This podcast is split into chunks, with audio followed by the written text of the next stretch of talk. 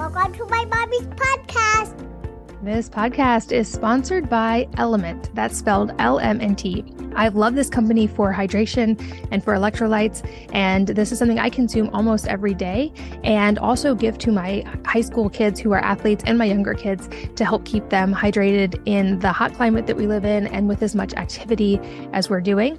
And I'm really excited to announce right now that Element has made grapefruit one of their permanent options. This used to be a seasonal flavor and it was one of my favorites. And now it's available all the time, any time of year.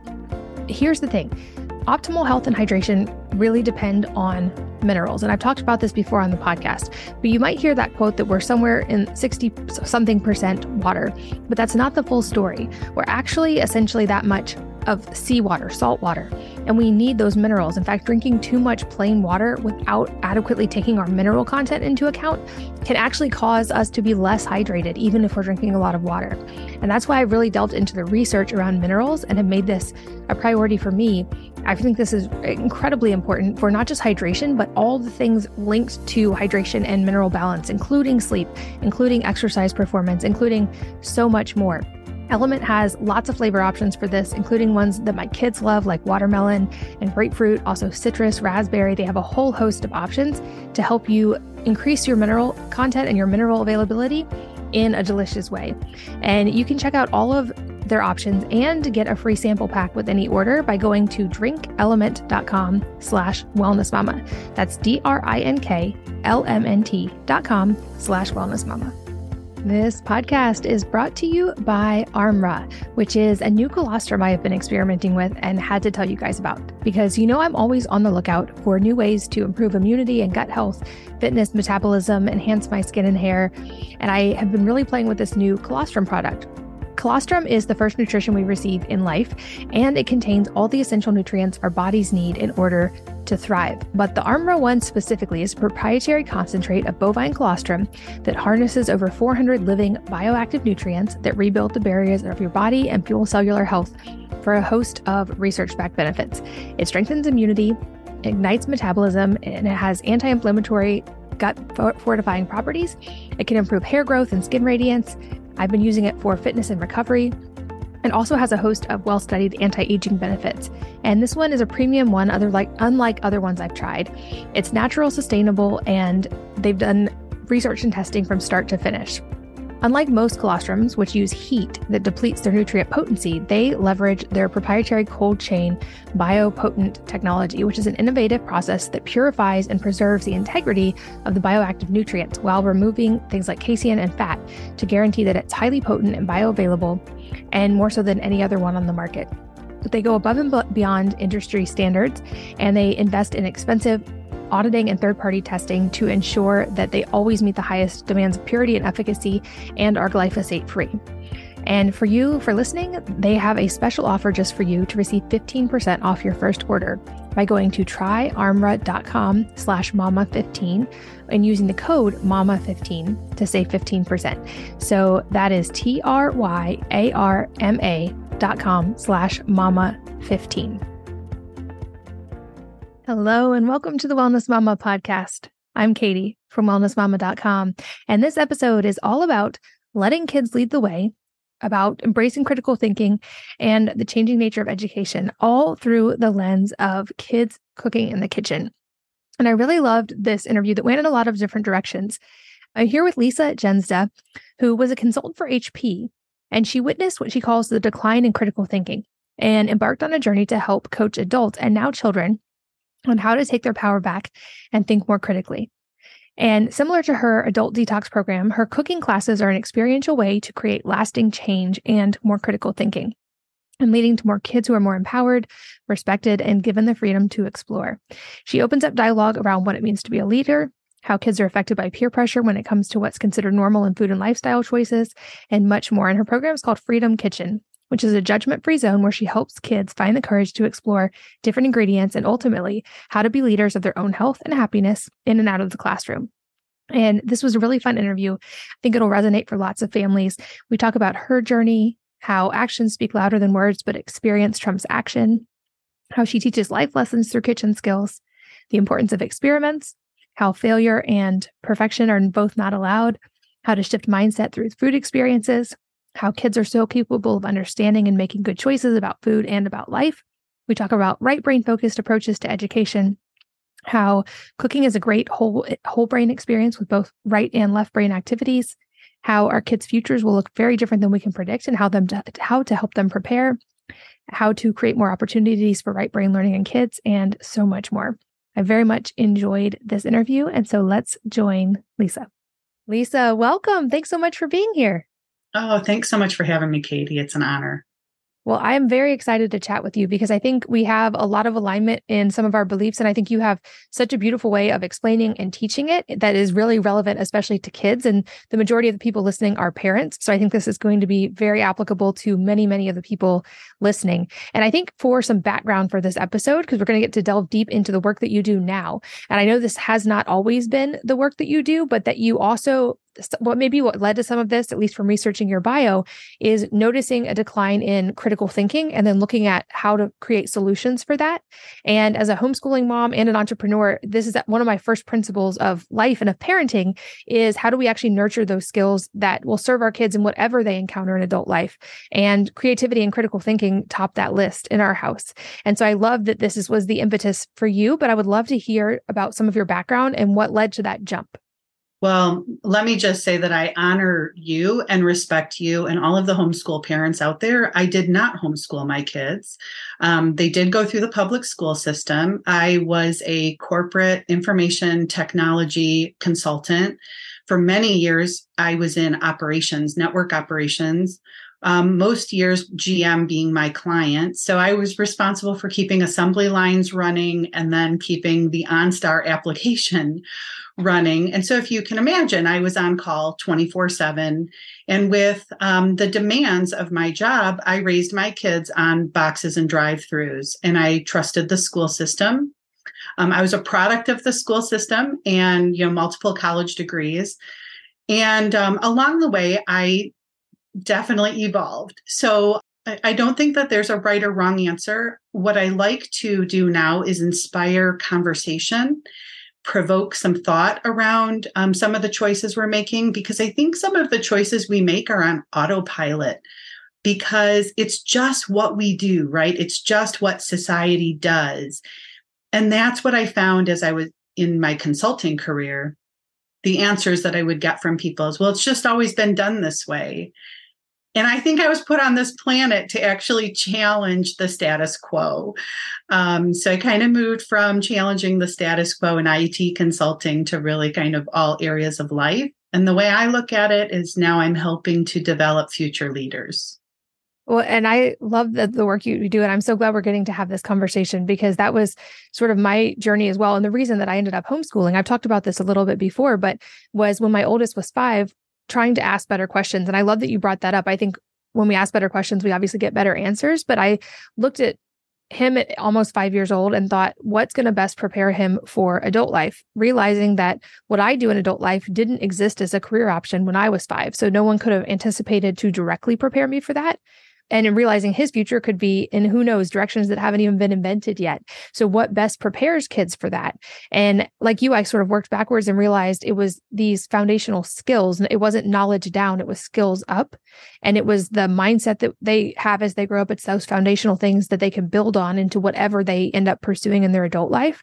And I think that the way that you bring this in with kids is also really, really unique and also super applicable like you, I was also a product of the school system. So there was definitely some critical thinking that had to happen for me and some dismantling of assumptions that existed for me.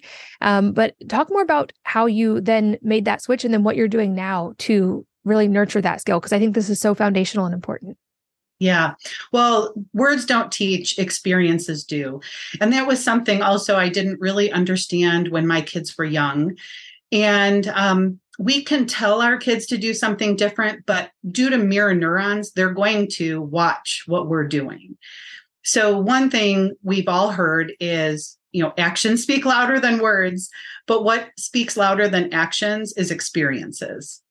And so I, I actually moved into helping adults detox first. And so I ended up purchasing a wellness spa and I started teaching detoxification uh, about 16 years ago. And as many lectures as I gave, I saw the same thing that I saw in corporate America, and people's eyes would glaze over. Like they weren't comprehending everything I was trying to teach them. And I recognized this has to be an experience. And so over time, I created a program that I would take people through a three month detox program that is an experiential process. Then they could have their own epiphany, their own awakening, come to their own conclusions. They didn't need me to tell them, they needed to figure it out. And I kind of look at it like bumpers in a bowling lane, you know, like bumper bowling. um, so I put the program in place with the bumpers and I would let them bump up against the bumpers so that they could figure out what was right for them.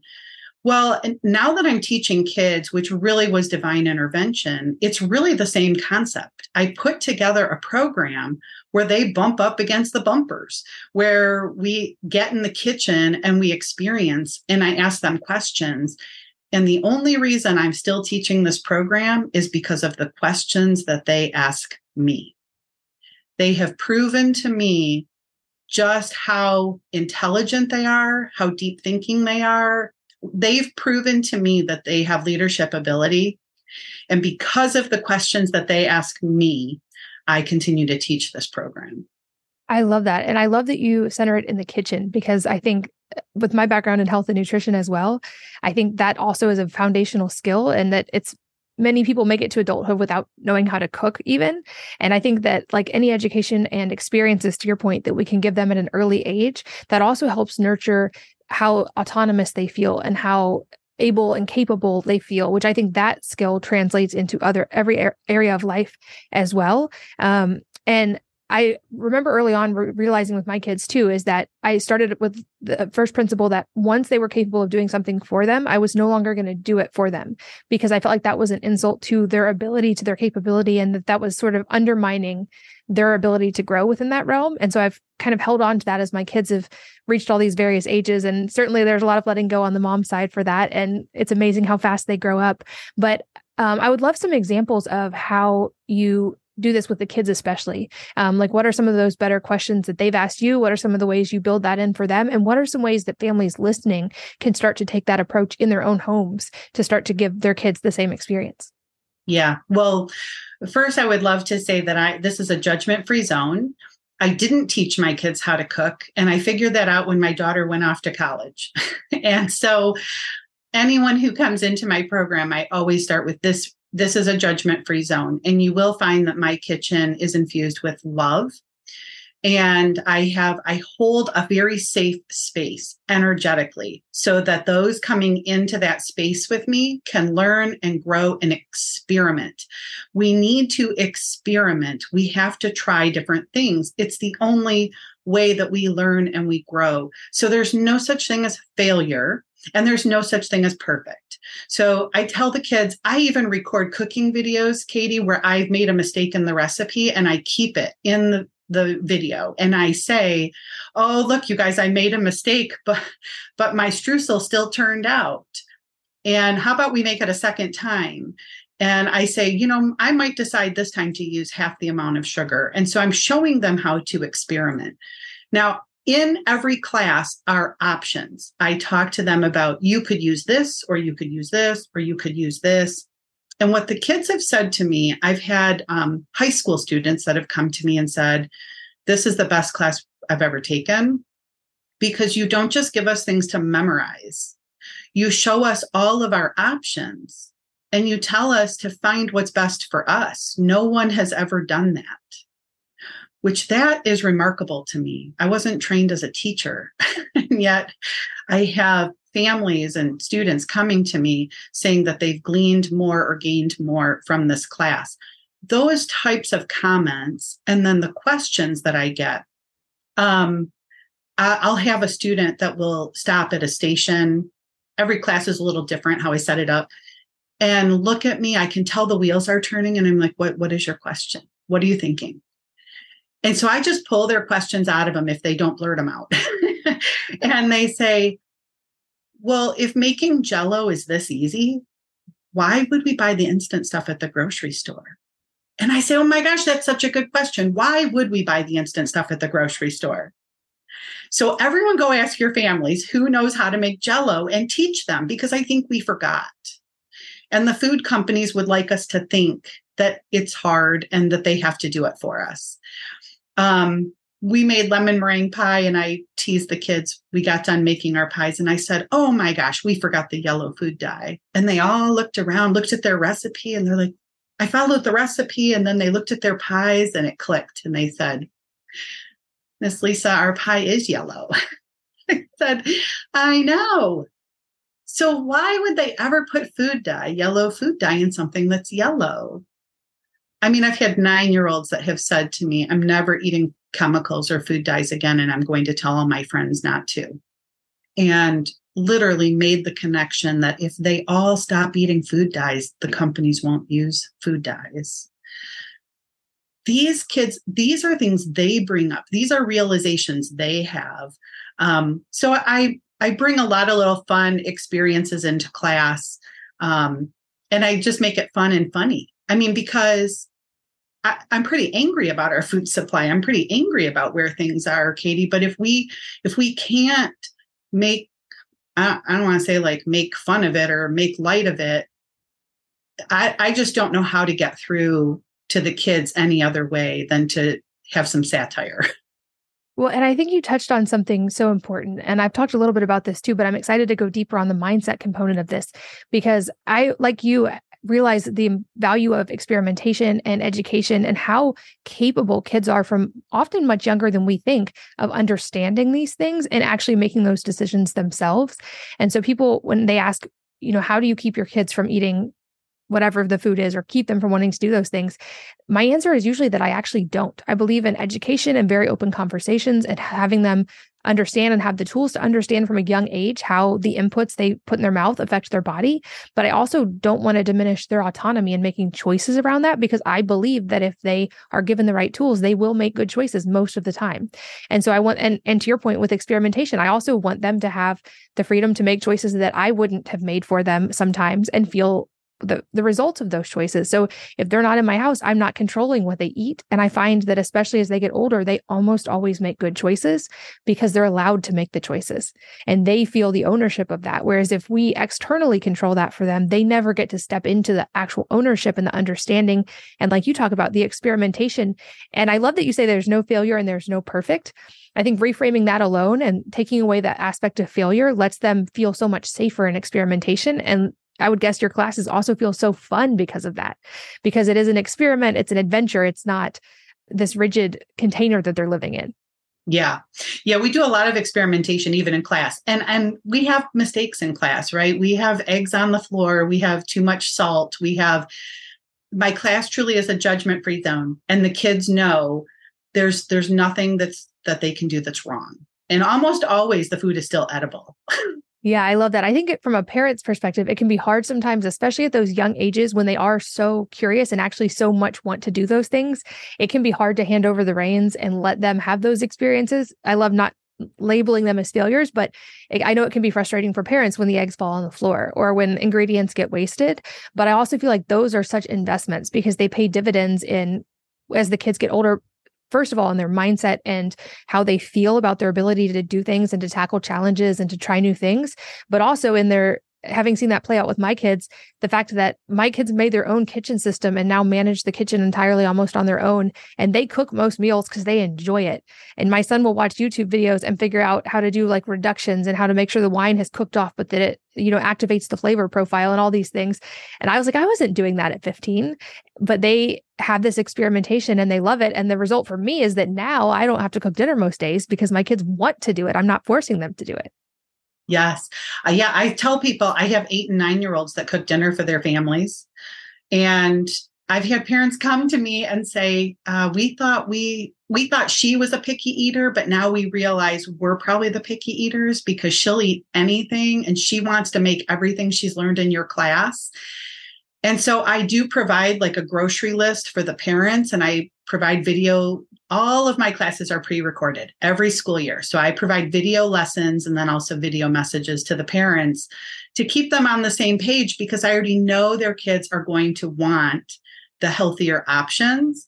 So I share with the parents all the ingredients we use because I say they learn in my kitchen, but they live in yours. I love that. Are there any tips for setting up this type of environment in a home? I know you I, these courses are video, so families can integrate them. Are there any tips for setting up the kitchen environment to be more kid friendly, or setting up the kind of like the energy and the mindset around the kitchen to, that makes feel kids feel more included and able to step into that?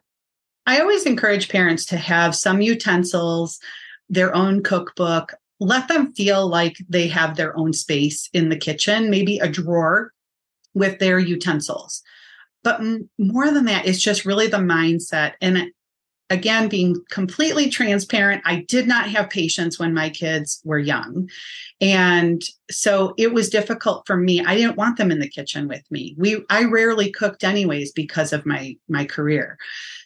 So I think it's better to have someone else teach them. I tell families all the time, if if you don't have the patience for it, no worries. Send them to my class because at this point in my life, I do have the patience for this. And it seems like when they learn from someone else, uh, maybe just in my case, because I didn't have a lot of patience when my kids were young, but when they learn from someone else, it becomes more their idea and you don't have the parent child, you know, combativeness. They go home and they tell the parents, like, I I want to use coconut sugar because it's half the glycemic index. And then the parents are calling me saying, okay, where do I find coconut sugar? so when it's the kid's idea, when it's the child's idea, I think the best thing we can do is just give them space and support. Yeah, I love that. And I think there's also like the practical side as well. Like my kitchen has changed a lot over the years from the years when I only had little toddlers and I was doing all of the cooking to now the upper cabinets get used very rarely and the lower cabinets are packed with stuff because I want everything to be reachable for them.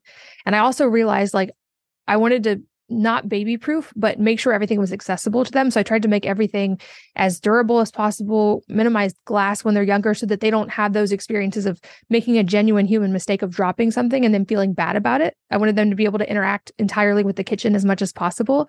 Um, I also think you're right. You touched on something really important, which is that while parents may be the first and most important teachers of their kids, we're certainly not the only teachers. And often, especially at different ages, they can hear something better from other people, especially people who are very passionate and have a lot of expertise in a particular area. And so I think this is one that I think you have a very valuable resource for because of that. And I'm noticing this with my kids at, at various ages, even my teenagers realizing I think they do still actually listen and pay attention, but they're at an age where they also pay more attention to their coaches or to other people they interact with. And I'm super grateful that I have this sort of amazing network of these safe adults who help be great influences for them. And I think anytime we can bring in someone who is another great perspective, that's just an asset to our kids. Yeah, I remember my kids coming home and telling me everything their friends' parents said and putting way more stock into what their friends' parents said. And likewise, those parents would say that their kids hung on every word I said. So there's something about that age where they're looking for validation outside of their parents. They need to hear it again from someone else. And they're really looking for their own independence. So they're they're looking for some type of validation and guidance so that they can become independent from their parents. So I always say, your child will never come home from my classes making you wrong. Let me be the other mom. What what more than likely will happen is they'll come home and they'll validate something you've told them before. Absolutely. I think that's really such a valuable perspective. What ages do you find people, uh, which ages of kids typically take your classes? And do you have classes for all kinds of different ages, including like more advanced ones for older kids? Yeah, I teach uh, ages six to um, 18. Um, I start them in my kitchen in first grade. I have a lot of requests for four and five year olds. So I get the DK and the K requests it, it's a little challenging in my physical kitchen because most of my DKers or kindergarteners need step stools and need a lot more supervision when it comes to sharp objects and heat. so I I ask for them not to come to my kitchen until age 6 and but I do offer my at home uh, videotaped courses for families to start younger than that. And I do have a high school leadership program that is in addition to the cooking program where we're actually talking about the source of our food. So it's really a problem solution class where we're talking about the problems in the food supply and in the ecosystem everything from you know food dyes or things that are done in manufacturing all the way back even to the source of our food and the chemicals that are sprayed on our soil killing the microbes and what's killing the bees and because katie i have found that through this class the kids are capable of thinking bigger and i am able to go deeper not only with the questioning and the thought provoking lessons, but having them participate in the solutions. Yeah, I think that's so genius and that it roots it in something very applicable to them multiple times per day that's such an integral part of their experience as children in eating but also like you said it connects to the wider world around them which they're wired to be so curious about and I think that's honestly like the perfect time because, like you, I feel like we need to raise innovators and solution makers. And that's going to be, and this is why I'm so grateful to get to talk to moms because I think moms are such a force of nature.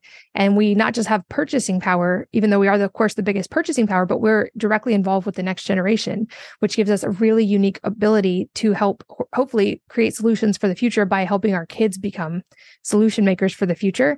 And I think it's so smart the way you do this with a food first approach because that's so applicable to kids at every age. Every kid has to eat. And if you can tie in these important things to something they're already experiencing and already doing and use it as a way to springboard them into understanding the wider world in a more intricate way, I think that's going to pay dividends, not just in families, of course, there too, but in society as a whole as these kids get older. Yes, and that's really my goal. You know, you you brought up a point early on that your career didn't exist, you know, 20, 30 years ago. And I I'll say I know I'm older than you, but 40, 50 years ago, health coaching didn't exist. Um, I had no intention of becoming a health coach. All of my degrees are in business and management. As a matter of fact, I was very specialized in technology and management. And I wanted to improve the world. I thought I ended up, I, I feel like I'm improving the world more now as a health coach than I did in all those years in technology. Now, some people might beg to differ because they like that blue button in their car and they can call OnStar. But in a lot of ways, that's not really contributing to the evolution of our planet, of our species. And a lot of things have changed in my lifetime and they were they will continue to change in our kids lifetime and one of the things that i've been imploring a lot of parents to think about is that STEM classes may not be the best choice when they cannot compete with a computer. We really need to engage. So, a lot of STEM classes are very heavy on the left brain, analytical, logical mind.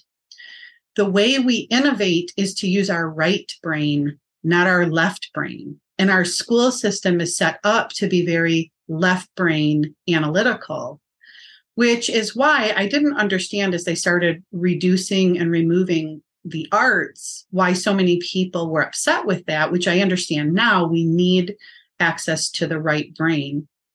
Cooking is a beautiful experience that is whole grain, whole brain integrative. So we use right brain and left brain. So when I talk about having courage, confidence, and creativity, I'm moving them on a continuum from something that's logical, left brain, that's what they're used to, read this process and follow it. And then I take them on a journey to creativity. Now, what else could we do with this? What if we lose all the bees? Will we have this food? So we're on a journey to create something new. So I start them in the left brain and take them over to the right brain and we really need whole brain activities for our kids. And I would even say we probably need a lot more right brain activities than we need left brain. They're getting plenty of left brain activities. They're not going to be able to write code better than artificial intelligence. So we are going to have to innovate. Their future will look different than what we can predict. The best thing we can do is give them the tools to be healthy, to be flexible, and then get out of their way so that they can create something new, something that we can't envision.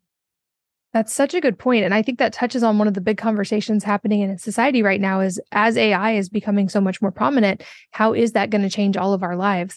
And to your point, we will not be able to compete with computers on the things computers are designed to do better and that don't have the slowdowns that human brains have.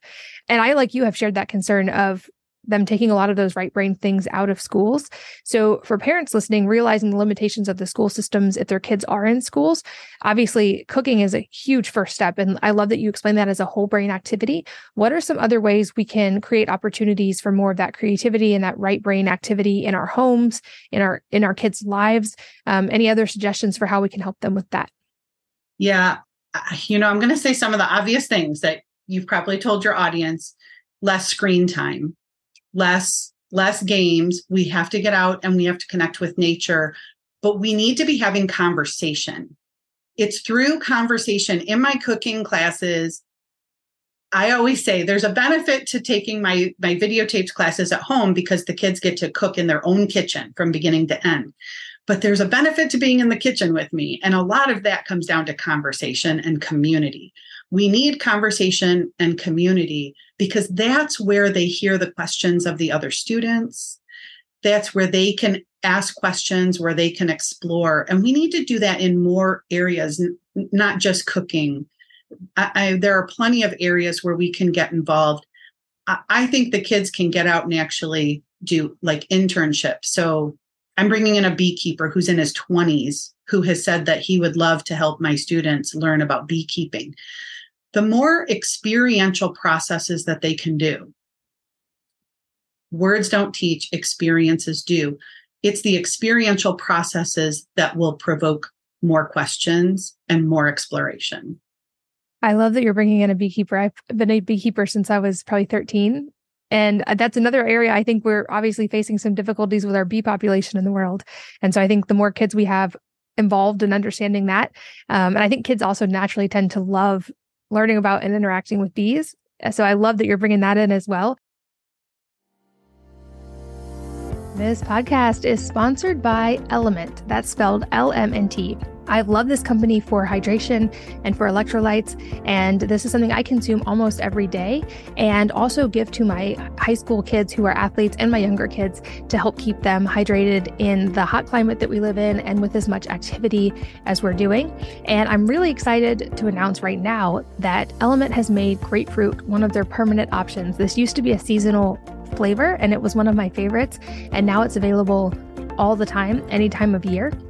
Here's the thing optimal health and hydration really depend on minerals. And I've talked about this before on the podcast, but you might hear that quote that we're somewhere in 60 something percent water, but that's not the full story. We're actually essentially that much of seawater, salt water, and we need those minerals. In fact, drinking too much plain water without adequately taking our mineral content into account can actually cause us to be less hydrated, even if we're drinking a lot of water.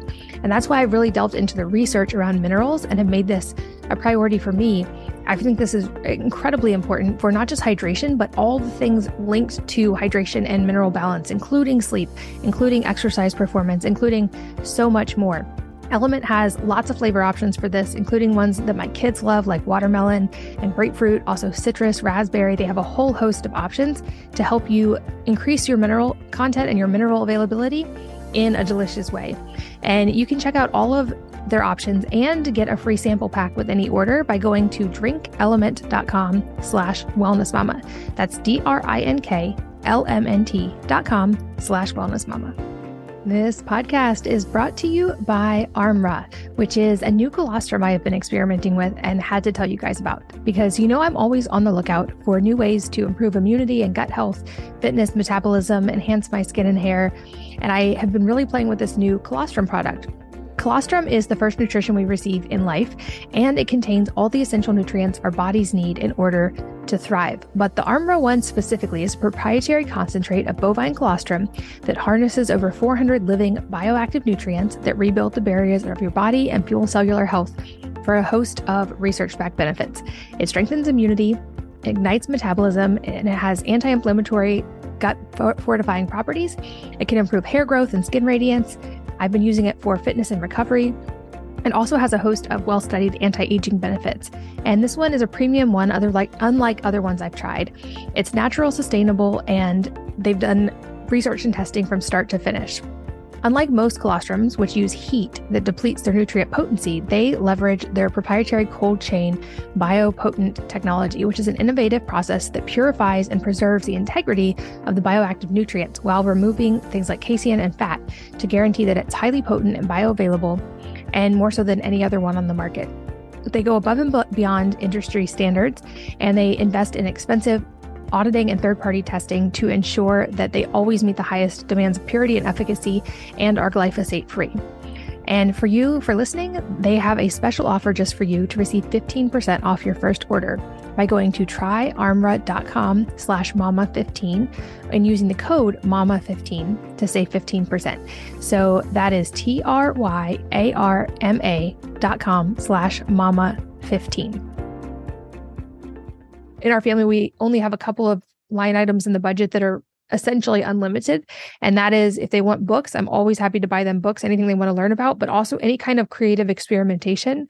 I always try to support that in my kids as much as possible, whether it's they want to learn how to sew, whether it's they want to learn how to speed solve a Rubik's Cube, or they want to learn some new skill, or they want to build something. I always try to give them the tools to do that whenever possible, because I remember how much I learned and how when I look back on my own childhood, I certainly don't remember my you know, like best day of taking tests in school, but I certainly remember my best day of learning how to do stained glass, for instance, or learning how to sew for the first time, or learning beekeeping. Like I remember those things so vividly, and I can see now how they've shaped other areas of my life with the skills that crossed over, not even the direct experiences, but how much that's rippled through. So I love that you're even in your cooking classes bringing in other disciplines as well. So kids get that exposure and that experience. And I think maybe in those moments, that's also might be those times when they find the thing they're passionate about or that they love and I also really believe that kids are natural pattern makers. I got advice from a friend years ago that every morning the kids watch three TED Talks on unrelated topics because he said kids are such natural pattern makers. And if you give them exposure to things that are not normally related, their brains will find and create patterns and connect dots. And I think that's also a big step into that innovation and problem solving, critical thinking adults that we need in the world. And so if you give them things that are not considered related already, they might find patterns that other people aren't looking at. And they might find a unique way to apply something they learn about robotics, maybe to the problem of plastic in the ocean or whatever it may be but they just are so naturally wired for that at young ages. And so I love that you're giving even more tools that parents can use to help give those kids those experiences. Yes. Oh my gosh, I love that observation. It, it, was a natural extension for me to go from teaching them how to make a cake with honey to talk about what ingredients in this cake required us to have bees. Because most of them say honey, but we needed the bees for the oranges, the almond flour, the pistachios we needed pollinators for more than just the honey. And so we can then have that bigger conversation. And so in my classes, especially with my older kids, we're really talking about the fear around climate change instead of being empowered to actually make a change. There's a lot of fear, and fear keeps us in survival mode. And so my goal is to really empower these kids to feel empowered, but safe and like a contributor, and their ideas matter um, because everything seems to be minimized. Um, you know, we hear that this problem is much bigger than any of us can address, but yet the kids could choose in their generation to get rid of lawns and to plant clover to feed the pollinators. The biggest killer of the bees is lawn. We all have a lawn uh, you know, I look around, I've lived in my house 30 years and I've planted a lot of bushes, none of them fruit bearing. Not until just last year we planted raspberries and we I just planted edible bushes and a couple trees at my son and my daughter's houses. But why did we plant non-edible inedible landscaping? These are things that our kids can change and nature is abundant and we've been made to believe it's so scarce. And so we're addressing all of that in my classes like oh these are so abundant. Can you grow these in your state? You know i know we can grow these in in our state. And so i bring in a lot of lessons about what does it take to grow a pear tree?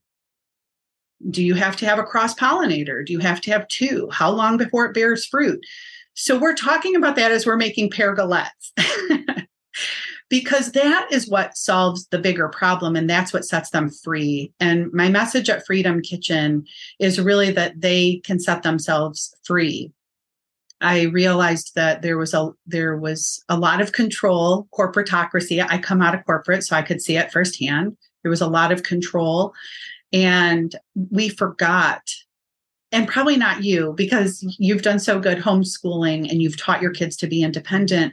But I think the majority of our society has become codependent and not independent. So my goal is to create independent kids and next generation.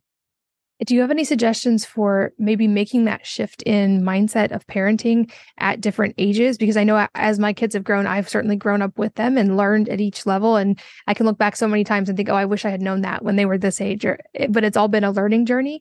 But for people who maybe have older kids and are maybe recognizing some of those signs, are there things we can do and shift even then that will help our kids develop that critical thinking and develop those foundational skills before they reach adulthood, or even if they're already in adulthood and we still have a relationship with them, things that we can do that help? Well, you're going to make me cry because my kids are in their 20s. And so I think every parent looks back and says, I wish I would have known. I wish I would have done this better or that better. And so there's plenty of things that I look back on and wish I would have known. And so I really live by the phrase from Maya Angelou when we know better, we do better. And that's why I say this is a judgment free zone because we can only do to the ability of what we know. So, what we do is we start where we're at today. You know the saying, the best time to plant an oak tree was 30 years ago, and the next best time is today. so, we start where we're at. Um, trying to make a massive change. Like we we were a family that ate out seven days a week. So trying to shift, and my kids were in middle school when I made the shift in our household. I could not do that overnight. They would just rebel. And at that point, they were already addicted. We were all addicted to fast food and junk food. There is a great program for anyone who's interested um, on um, processed food addiction and the research of Joan Ifland. And she has a textbook with 2,000 research studies in it of how we are absolutely addicted, and those foods were created to be addictive. So trying to change that overnight is not possible. So you start one step at a time and this is probably why health coach there's so many health coaches because we coach people through changing that but it really is a phased approach yeah. and and i would just say the more loving you can be with yourself and with your children through that process, depending on where you're at and how much needs to change, um, give yourself some grace. And I think the beauty there, I've heard this from so many families, is that kids are so much more adaptable too than adults that often when a whole family makes that switch, the kids will actually adapt faster and their taste buds will change and they are often able to listen to their bodies more quickly and realize what feels good in their body, what doesn't, the things that their body needs and doesn't. And so I think that circles back to the earlier parts of our conversation of when we are able to give them that autonomy and that ownership, they often switch to making good decisions, I feel like faster than adults can. Because often I know I had that too. I had years of other eating habits that I had to unpattern and being used to those processed foods that I had to unpattern. Eh, whereas kids, especially if they're able to be raised that way from the very beginning, but even if they aren't, I feel like they adapt so much more quickly. And also that crosses over into everything else we're talking about as well, in that kids adapt in every area of learning i feel like so much more quickly. And i've i've learned so much from my kids. Hopefully i've also taught them a lot but i've learned so much from them. And it's amazing to see how capable they are of understanding things and seeing patterns I don't see and how quickly they adapt when they learn new things. So I always like to give that as encouragement for parents because I know it feels like it can be an uphill battle or very, very daunting if you're making that switch, like you said, entirely from scratch. And I think the baby steps approach is so wise because it makes it feel like a, a much more gentle journey, but also don't underestimate how quickly your kids may learn and adapt and take ownership for that themselves. Yeah. Oh my gosh. So well said the kids have taught me so much. I I love hearing you say that. Um, that was another that that was part of my evolution too as a mom was realizing how much my kids could teach me. I needed to be open to that. So I think I had some arrogance and I was a very young mom. And so um, I really just wasn't I wasn't observant enough until my kids were a little older as to how much they could really teach me. But in my kids' cooking classes now, I, I, am just so amazed. The kids teach me constantly. It's the only reason I'm still doing this. It truly was divine intervention. I wasn't looking to do this. I've heard others say, like, I knew I wanted to work with kids. I can't say that. I, I was really looking for root cause, and my focus is on fixing the food. And when I was asked to teach the kids cooking classes, I was so impressed by the depth of their questions, their attentiveness, and their desire. And even when I lost my first location during COVID, I lost the location that I had been teaching in. And the families asked me, please don't go. And I said, well, you know, if it's time for me to move on, I'll I'll move on. And they said, please don't go. We'll find a location for you. You can use our houses. They the kids want this education. And that's why I continue to teach it. I do believe it's their competitive advantage. we think about all the things to give our kids a competitive advantage in life. This is it. It starts in the kitchen. Their freedom begins and ends in the kitchen. I agree. And I think that springboards also a little bit into the conversation of the shifting of education in a more broad sense societally, which is certainly also well talked about. And I would love to get your take on that because I know I was, like you used the words, a product of the school system. And I sort of actually opted out at the very end, very close to graduating college. I decided I no longer wanted to participate in that. And then started pursuing the things I was actually interested in. But it certainly led to a different approach with my kids. So when I was growing up, I didn't know that college was optional until I got there. I thought I thought it was like 13th grade, and it was so ingrained that was the goal of childhood was to get into a good college. And I've taken such a different approach with my kids. If anything, I'm probably actively discouraging college and encouraging entrepreneurship or encouraging exploration in whatever they find interesting instead. But I would love your perspective on that because I think one thing parents are facing is we're hearing, of course, that the education system's changing, that college is changing. We hear of people who have a degree and debt, but not a path and who maybe aren't haven't mastered some of those critical thinking elements now even as adults. So i would love any perspective you're willing to share on that because i think this is really applicable and relevant to a lot of parents listening. Well i love that you asked this question because i i do believe that critical thinking is going to be what sets them apart. They're not going to be able to outthink um, a computer a lot of jobs are going to become automated.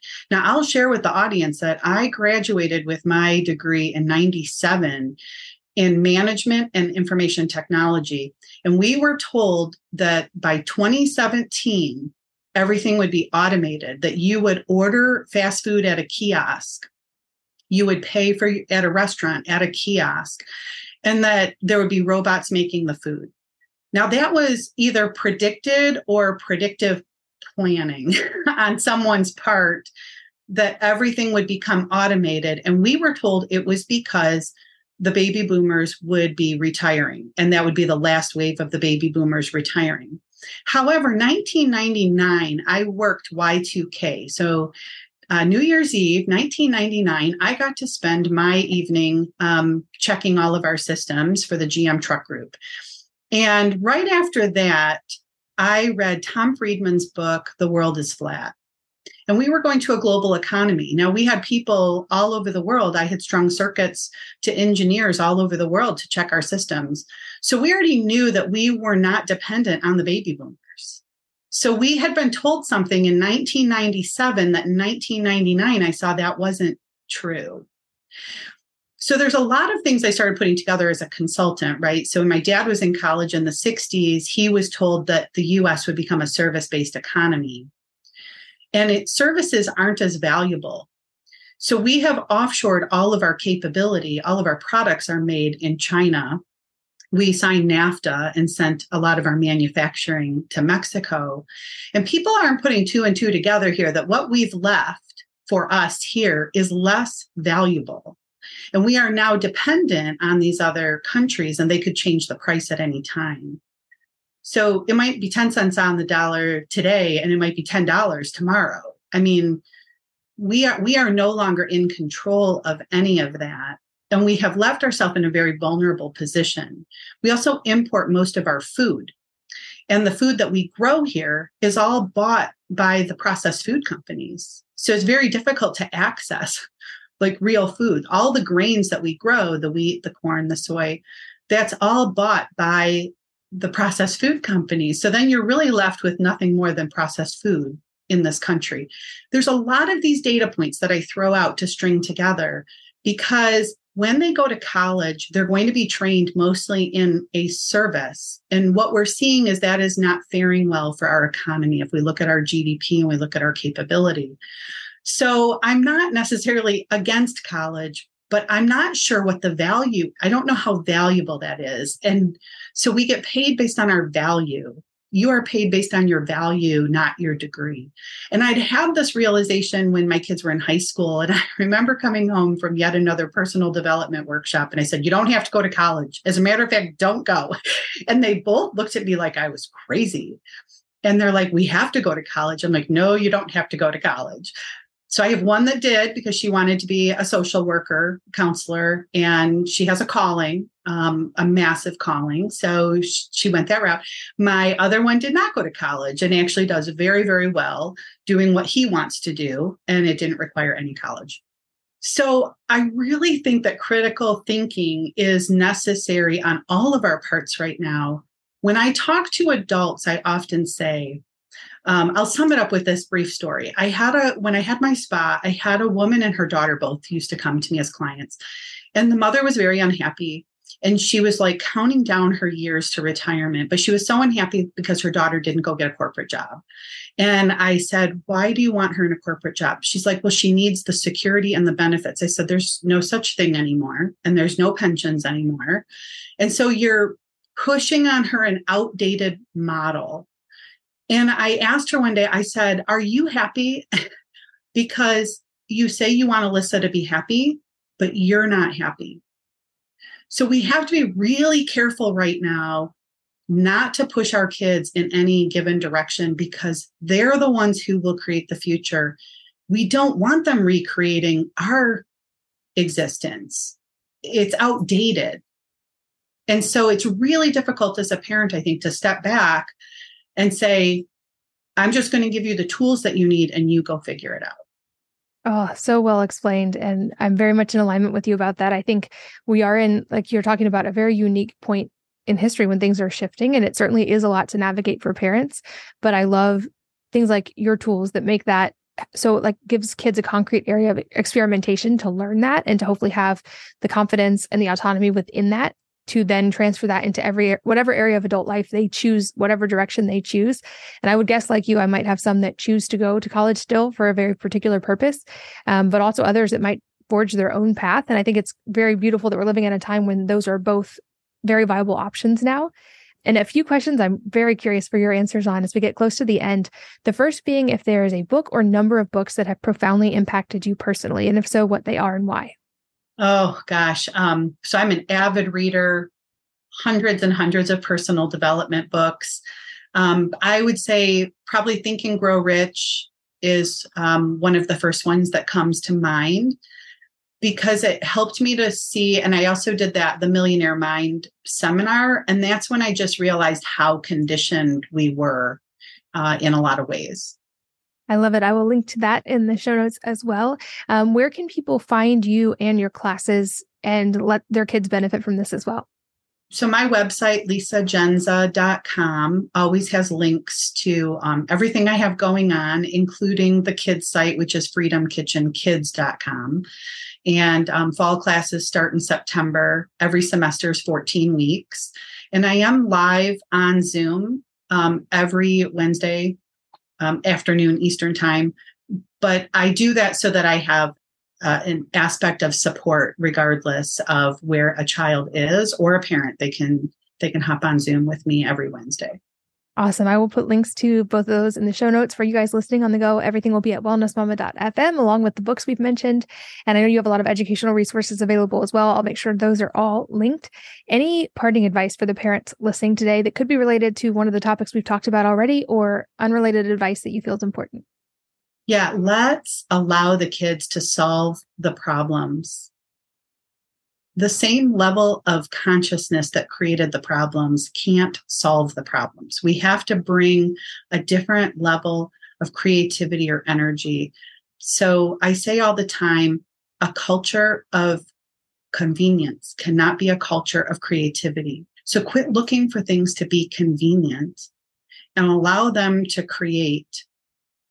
And if I have one self serving motive behind this, is that I believe that our food supply is in a very dire place and will be the greatest challenge that the next generation will face. And I will be too old to do anything about it at that point. So if I can create leaders now who are aware and who are part of the solution, then I hopefully I can rest easy in my retirement years. I love that. And I love that quote a culture of convenience can't be a culture of creativity. I think that's such a powerful statement. And I love the work you're doing. I'm so glad we got a chance to connect. And I'm excited for my kids actually to get to take some of your courses. Thank you so much for your time today and for everything you've shared. Thank you, Katie. It was such an honor. And thanks as always to all of you for listening and sharing your most valuable resources, your time, your energy, and your attention with us today. We're both so grateful that you did. And I hope that you will join me again on the next episode of the Wellness Mama podcast. If you're enjoying these interviews, would you please take two minutes to leave a rating or review on iTunes for me? Doing this helps more people to find the podcast, which means even more moms and families can benefit from the information. I really appreciate your time, and thanks as always for listening.